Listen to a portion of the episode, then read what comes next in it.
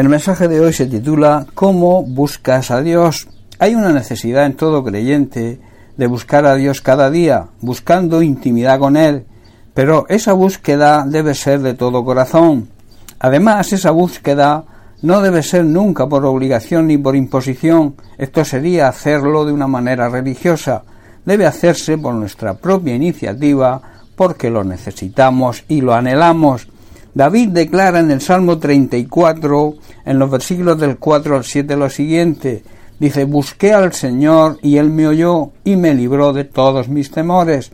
Los que miraron a Él fueron alumbrados y sus rostros no fueron avergonzados. Este pobre, este pobre se refiere a pobre de espíritu, que es aquel que tiene cada día necesidad de saber más de Dios y de tener una relación con Él cada día mejor, clamó y le oyó el Señor y lo libró de todas sus angustias. Versículo 7 dice, el ángel del Señor acampa alrededor de los que le temen y los defienden. Esto es una gran promesa del Señor.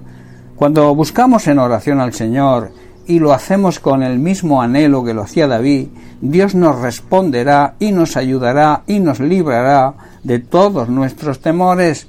Del mismo modo, los que buscan la ayuda de Dios estarán gozosos y llenos de alegría, ninguna duda, ninguna incertidumbre les quitará el gozo de su rostro.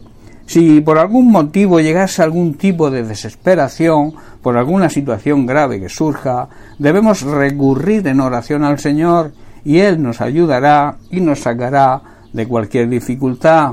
Hay una tremenda promesa que nos dice que el ángel del Señor es un guardián que nos rodea y nos defiende a todos los que le tememos a Dios, o sea, a todos los que le honramos, respetamos y le obedecemos.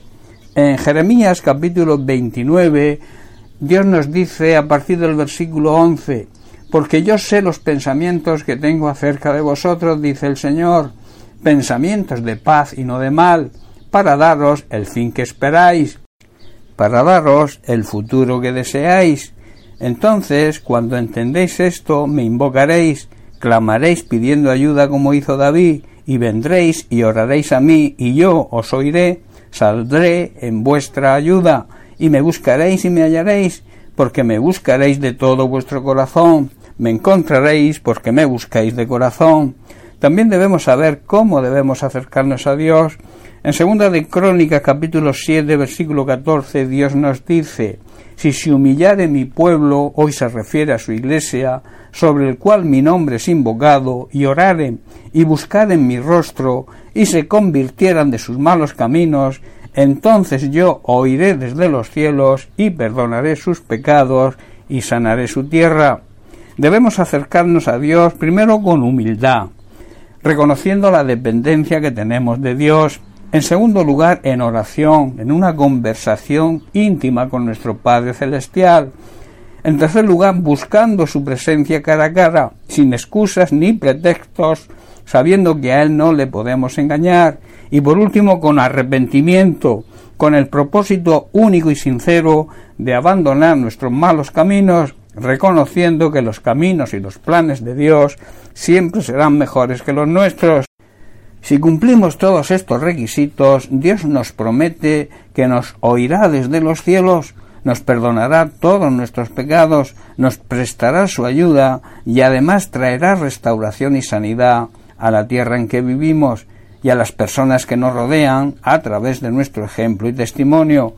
En el Salmo 9, versículo 10, vemos a David orando. Dice, en ti confiarán los que conocen tu nombre, por cuanto tú, oh Dios, no desamparaste a los que te buscaron.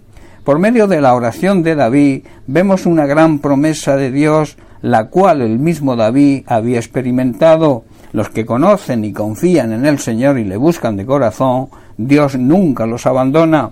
Y también en el Salmo 63, versículo 1 y 2, vemos también a David orando a Dios, diciendo, Dios mío, Dios mío, eres tú, de madrugada te buscaré, mi alma tiene sed de ti, mi carne te anhela en tierra seca y árida, donde no hay aguas, para ver tu poder y tu gloria, así como te he mirado en el santuario.